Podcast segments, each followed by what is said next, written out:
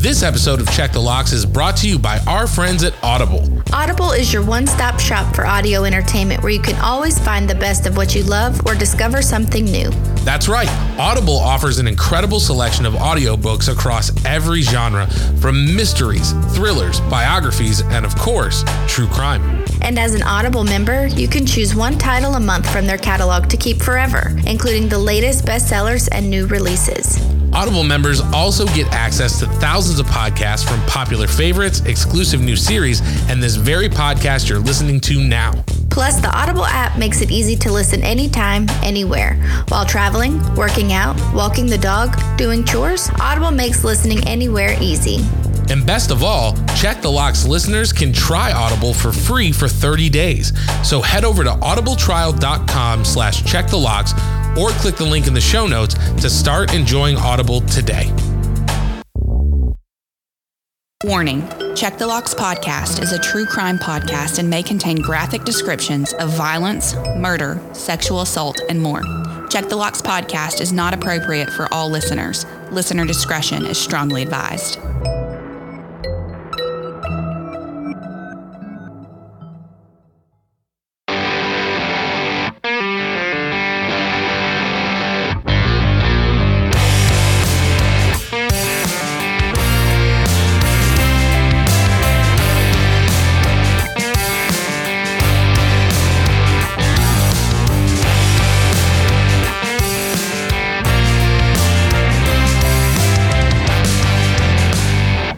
Welcome back to Check the Locks presents True Crime for the short on time. As always, I'm John Conner. I'm Olivia Cornu. Saying thank you for joining us this week as we dive into yet another truly terrifying, bite sized true crime case. Before we get started, Olivia, as always, it's wonderful to see you. See you have an itchy nose. Other than that, how is it going? How has your night been?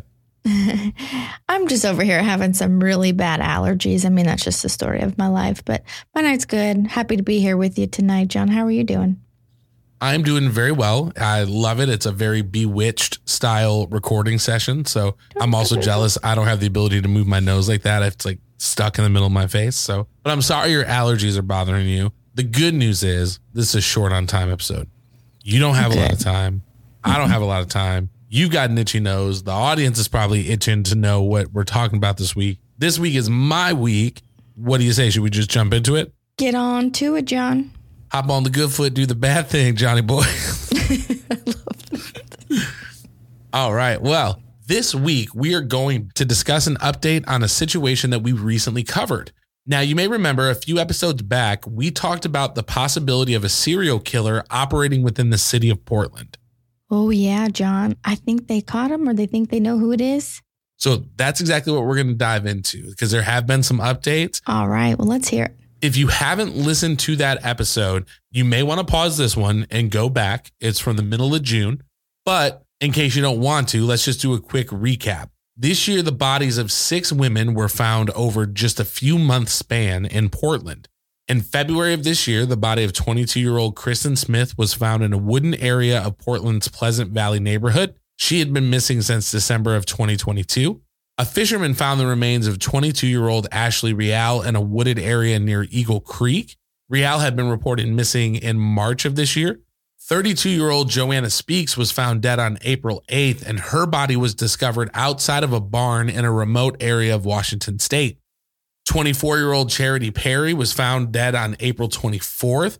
Now, Charity had suffered from schizophrenia and substance abuse issues. She was last seen in early March after being discharged from a local hospital where she was revived after an overdose. Her body was found in a gutter near Portland's Ainsworth State Park. 31 year old Bridget Ramsey's body was found on Harmony Road near Mill Creek. And finally, the police also found the body of another unidentified woman in a tent in Portland's Lents neighborhood on April 24th.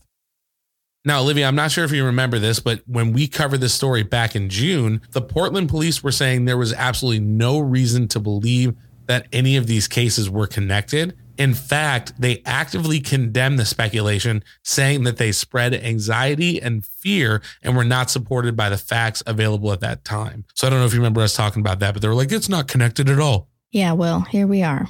Exactly. And however, it seems that their story has changed since last month.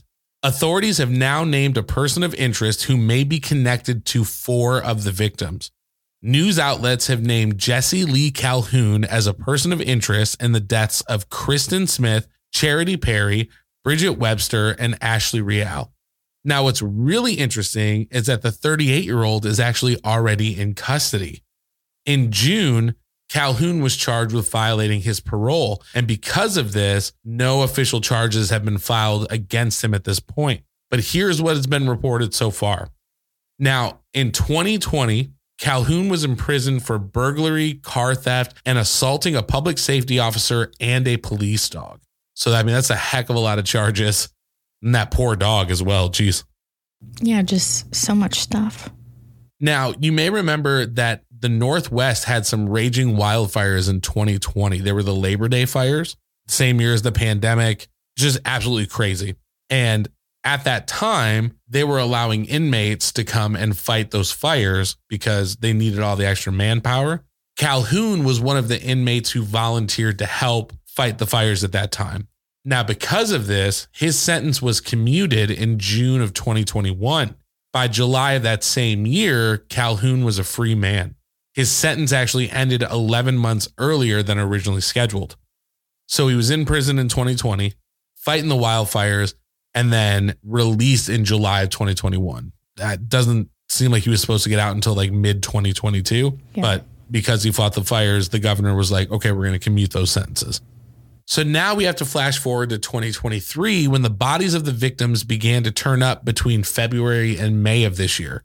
Now, on June 7th, Calhoun was arrested again for violating his parole. And because of this, his commutation was revoked and his original sentence was reinstated. So that now means that Calhoun will be eligible for release by June of 2024. So essentially, he violated his parole. They gave him back the 11 months.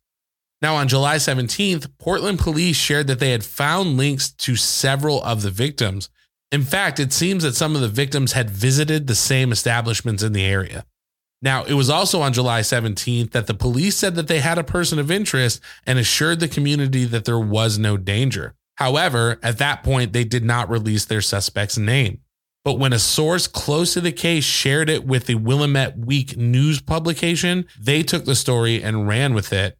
And that is when they published an article identifying Calhoun as the potential serial killer and suspect in the killings of at least four women. So before we go any further, I just had to stop because just the immediate flip flop. I mean, we covered this in June and they're like, nothing is related. And then literally less than a month later, they're like, yeah, we were wrong. You know, yeah, and there's a and there's a person. and I remember when you and I were discussing it, we're like, yeah, it could be vulnerable community, it could be something like that, but it seems like these victims were way too close in both like where they were found and like the kind of lifestyle that they were living that they wouldn't be connected. You know what I mean? Mm-hmm.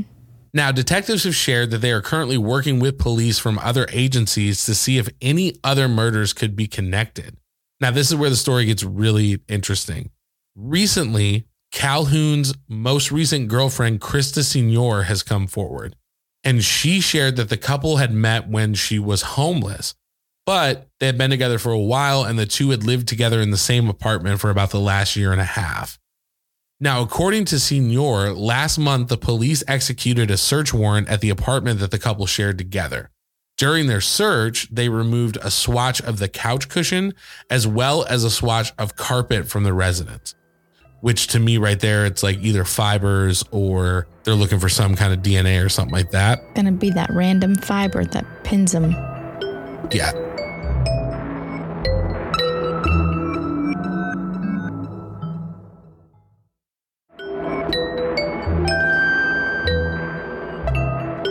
Police also seized about 30 fentanyl pills from their apartment and examined footage from two security cameras in the unit. Now, she also claims to know for a fact that Calhoun is connected to the victims. Now, according to Senior, she learned that Ashley Real had a sexual relationship with Calhoun when Real sent her a text message, messaged her on Facebook, and called her last year to inform her that she was having sex with her boyfriend. So, right there, that's already, hey, I know you're connected to this person. Yeah. But she then also recalled going through Calhoun's phone and finding a video of a topless woman in a car holding a needle and someone in the video saying, quit shooting up. Now, at first, she didn't recognize the shirtless woman, but after Calhoun's arrest and the search of the apartment, the story was everywhere and she went online to learn more. It was then that she realized the woman in that video was Bridget Webster, another one of the victims. So, according to this girlfriend, there is solid connection between at least two of them. And again, the police are saying that there's a connection between four total. But at this point, it does seem like they're playing it kind of close to the vest, most likely because, you know, they want to build a case. And if they're going to try to charge him with anything because he is already behind bars, they've got to, you know, be able to build that and, and kind of play it safe. So, the only other thing that I found was really interesting about this case is it seems like some folks have an issue with the governor because the sentence was commuted in the first place. Mm-hmm. There's seems to be an anger that if his sentence wouldn't have been commuted, then these murders, you know, potentially would have never happened. And why would you commute his sentence? Which I don't know about you, I definitely get that in some respect, but also commutations on sentencing are pretty normal especially for people who like volunteer to fight fires and, and things like that. So I don't necessarily know if it's fair to hold her and say like this is your fault. But still, I just thought it was interesting the way the community is kind of reacting to it. But that's the updates as of now. Obviously, I want to continue to follow this because I something about this case is just super interesting to me. But I wanted to kind of pick your brain. What are you thinking? You know, based on our original conversation, how do you feel, you know, after getting the updates? This is wild. And it, and like you keep saying, like how quickly everything has come out into the public within like a month's time. And I also think something's really wild too is since we started this podcast, we have two active like serial killing cases going on right now. We have the Idaho murders and then we have these Portland murders. So that's just mind blowing to me. But I don't. I wonder what the rules are. Like, do they did they need to have their whole case ready to go and ready to charge him before his release date so that way when he does get released they can arrest him or can they charge him while he's still in prison like do you know the ramifications of that or how that works I would imagine that you could charge, you know, because if you're in prison and you murder someone, like that's a charge. You know what I mean? Right, right. So I would, I would imagine you would still be able to charge them with that. I wonder if, from a police standpoint and the community, right? Like if we think that for sure this person was our serial killer, and we now know for sure they're behind bars, that has got to take some of the pressure off. Mm-hmm. Because you're like, okay, we know like he's not someplace. More bodies aren't going to be turning it up, and if they do, we can. We know it's probably not him, or yeah, we can rule it out and say it's most you know most likely not anything that would have to do with these that are connected right but i wonder if that kind of takes the pressure off and then allows them to say okay i've got time like i've got time we to just build. need to point the, figure out how all the evidence connects to him and what right. is what are all the things that connects them to each individual person so that way they can actually you know charge him appropriately yeah and one thing i've learned from doing this podcast as well as you know watching you know all the messed up documentaries and stuff that we watch and things like that is that the detectives who work these cases are incredibly emotionally involved so mm-hmm. i'm sure if this is like i've got a chance to really nail this guy i want to make sure everything is sealed like right. there's no air, nothing. Like this is lock stocked. I've got you a hundred percent. Which almost makes me feel like if they didn't think it was him, that his name wouldn't be released like in that way. Like I know it was like a media leak, like a source close to somebody leaked it or whatever, but I do think there would have been a lot more of like, oh no, let's backtrack. But it doesn't seem it seems like, oh nope, this is pointing towards him, this is pointing towards him, this evidence is here, you know. No, I definitely agree. And like I said, I think that's one of the things that has really kind of kept me on the edge of my seat with this is how fast it's going. Because, you know, you mentioned the Idaho murders. I haven't heard anything about that here lately. No, it's, you know, it's just kind of crawling and we're waiting for updates. But at the same time, on the East Coast, you've got Rex Heuermann, the Gilgo Beach serial killer suspect, getting arrested. Yeah, I forgot about that one. Yeah, it's just crazy where it's like that's three active cases. It's almost like a renaissance of like the 70s era prototypical serial killer, which is really interesting. It's super scary, but it's also really interesting. And then there's also the stat that there's like X amount of serial killers active in the United States at any time, you know? Mm-hmm. So I don't know if it's more just we're looking at it more closely because we've been doing this right. podcast or if it's really more coming out of the woodwork, but it definitely seems like there's more mainstream stories. Mm-hmm. This one was interesting. I'm I cannot wait to follow this one out. I hope this one ends up on court TV so that I can watch it as it goes to trial and things because that's been my newfound um, love of television is just throw court TV on and just see what cases are on and happening that day. Yeah, this was this was good. Thanks for that update. No, you're welcome. And I'm also really interested to see because I believe the last time that we talked about this, both of us on the deadbolt test was fairly low. We weren't like zero, but I remember a big thing for you was like being in New Orleans. You know, people show up all the time in the hospital.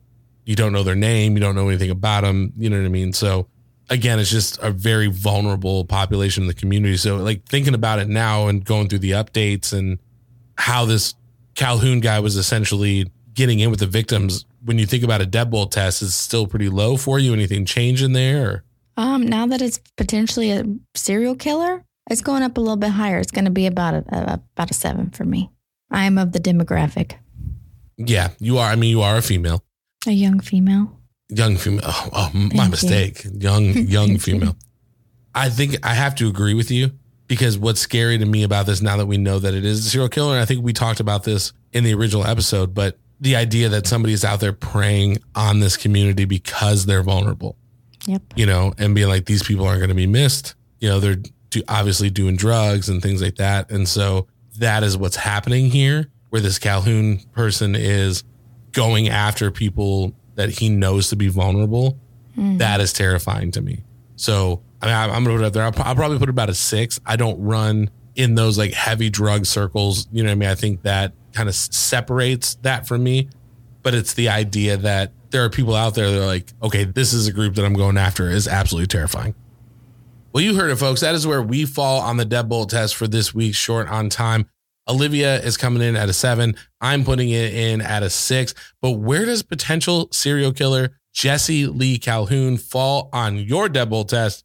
You can let us know. Reach out to us on Instagram at Check the Locks Pod. Find us on Twitter at Check the Locks. We're over on Thread somewhere. And if you're not in our Facebook group, what are you doing? Come hang out with us. We would love to get to know you. And as always, if you are interested in supporting Check the Locks financially, you can do so by becoming a patron. Head over to patreon.com forward slash check the locks to get signed up today. We got a lot of great tiers, exclusive stickers, t shirts, coffee mugs, all sorts of stuff that you can only get for being a patron. Also, Olivia, this week I went ahead and gave our patron members 10% off our merch store on any order just to say thank you. Oh, awesome. So if you ordered some merch, just know that we really, really appreciate it. Plus, you get the episodes ad free and early. So if you love Check the Locks, but you hate the commercials, that is the best way to listen. So if you like what we do, you want to throw us a couple of dollars, help us keep the lights on, help us invest back into ourselves. Becoming a patron is the best way to do that. Again, that is patreon.com forward slash check the locks. And if you cannot financially support the show, we definitely understand. Just listening, hanging out with us every week, and sharing what we do with your friends and family means just as much, if not more. So if that is you, you're hanging out with us, you're letting your friends know about this weird little true crime podcast, just know that from the bottom of our hearts, we appreciate it more than we can tell you. That is how our community is going to continue to grow is that word of mouth. You tell a friend, a friend tells a friend. That's how it grows. So if that is you, if you're letting people know about what we do, again, just know that we appreciate you so very much. That is all that we have for this week's case, but please make sure you are subscribed to Check the Locks on your favorite podcast app so that you never miss an episode. We will see you again next week with a brand new, truly terrifying, bite sized true crime case. But until then, don't forget to Check the locks. see you next week.